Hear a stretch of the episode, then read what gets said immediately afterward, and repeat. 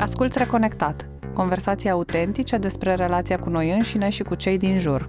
Și încă o chestie de a mai făcut-o a fost să mă apuc să fac arbore genealogic. Am pornit de la Rada și m-am super tripat așa, deci am avut vreo două zile în care doar asta am făcut și e foarte tare. E foarte tare, gen am deja așa foi și am întrebat și pe părinții lui Florin și de la ei mei mai știam câte ceva și uh, am pus acolo pe hârtie totul și e foarte frumos, îmi place foarte mult. Ce fain! Mm-hmm. Și știi că ăsta este un instrument terapeutic pe care, de exemplu, noi psihoterapeuții relaționali, psihoterapeuții de familie îl folosim. E și un instrument bun de evaluare ca să înțelegem mai multe lucruri despre omul sau oamenii care se află în fața noastră și sistemul lor familial, dar în același timp e și, e și vindecător cumva, știi, să descoperi toate relațiile, uh-huh, toate uh-huh cum, cum a fost asta pentru tine, așa, la nivel emoțional uh, și cât de departe ai dus-o? Păi, uh, faza e că am mai făcut un arbore genealogic în facultate, cred că în al doilea an de facultate, dar pe atunci trăia bunica mea, mama tatălui meu și mi-a spus foarte multe, cumva foarte multe chestii despre familia ei, Bă, dar din păcate arborul ăla, în toate mutările mele și în toate chestiile astea s-a pierdut și acum îmi lipsește fix partea aia de la ea. Știi, am reușit să recuperez toate părțile, mai puțin partea de la ea. Și cumva mi se pare foarte trist că e, e bunica mea, gen aia, știi tu, importantă, aia, corazon. Și cu toate astea am doar acolo numele ei scris și tot, tot o să, adică vreau să încerc să recuperez bucata asta de la ea, știi tu, să, să aflu. Avea așa o familie mare și ce e foarte tare la bunica mea este că îmi povestea că tot timpul a avut un tată de ăsta foarte mișto cu ea. Știi? Adică un tată așa care a văzut-o, a observat-o și cumva asta mi, se pare, mi s-a părut foarte tare tot timpul, știi, că era foarte atent, tot timpul îi cumpăra cadouri, ea fiind cea mai mică din familie, de fapt, fiind ultima mezina. Și cumpăra tot timpul materiale, să-și facă rochii și nu știu ce și asta. Și mi s-a părut tot timpul că a avut așa o relație grozavă cu tatăl ei și îmi pare rău că nu mai am, am în schimb numele părinților ei, dar nu mai am toată, toată seria, adică nu, nu mai am numele fraților ei și se pare că ar mai exista o nepoată de-a ei și na, o să trebuiască să o mai bat pe mama la cap să mă pun în legătură cu ea. Mm-hmm.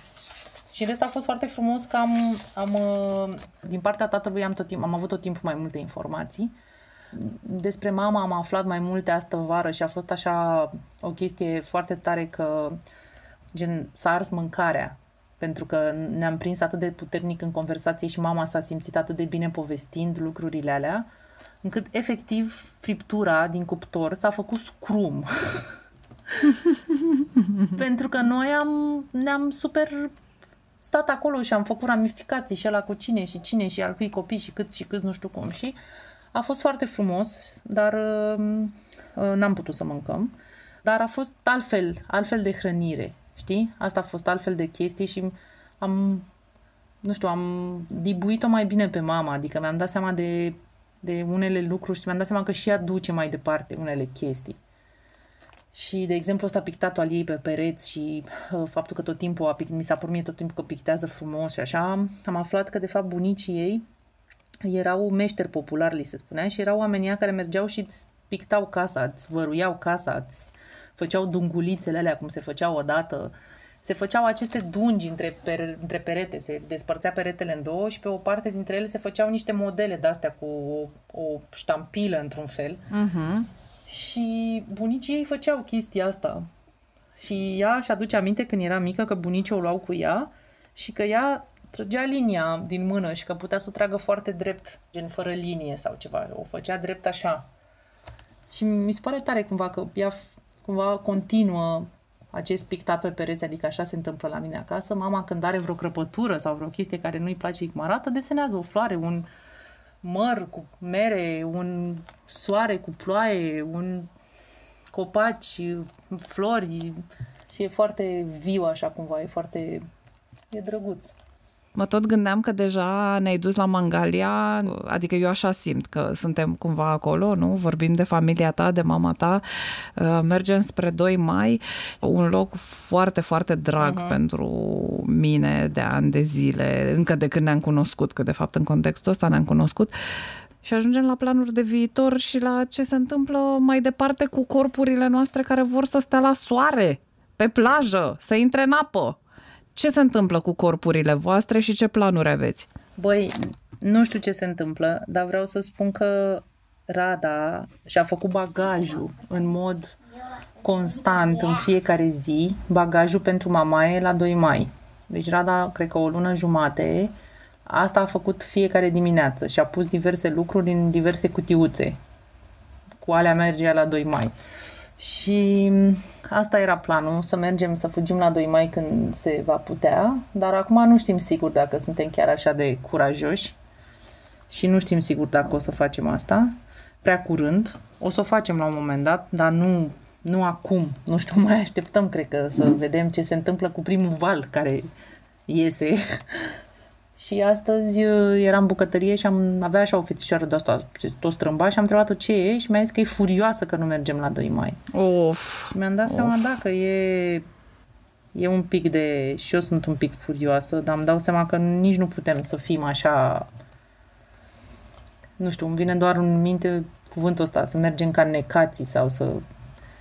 Adică mi se pare că am construit aici o chestie de asta în care chiar a fost cu suferință multă, nu s-a văzut cu bunicii, au fost zile în care n-am ieșit nici măcar în fața blocului, uh, nu știu, am construit toată chestia asta și am încercat să ne protejăm și acum să o destabilizăm așa pentru o mare, da, nu știu, cred că o să mergem la în iunie. Uh-huh, uh-huh. Adică mai așteptăm puțin să vedem ce se mai întâmplă. Uh-huh. Deci cumva nu, nu vă gândiți să, să vă retrageți acolo pentru lunile care vor urma? Uh, băi, ăsta, ăsta era planul, doar că eu trebuie să scriu. Iar eu, dacă trebuie să scriu, eu trebuie să nu am această grijă a trei mese pe zi și entertainment. Uh-huh.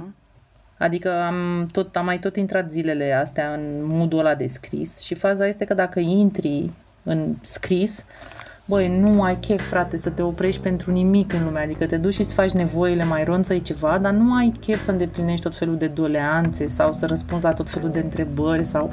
Adică vrei să rămâi acolo, știi, încep să vină cuvintele peste tine, câteodată vin atât de multe că nici nu poți să ții pasul, să le scrii.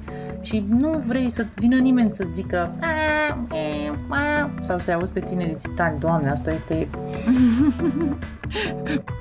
Ai ascultat Reconectat. Acesta a fost un update la episodul 4. Dacă vrei să asculti tot interviul, intră pe reconectat.ro sau oriunde asculti podcasturi. Urmărește-ne pe Facebook și pe Instagram.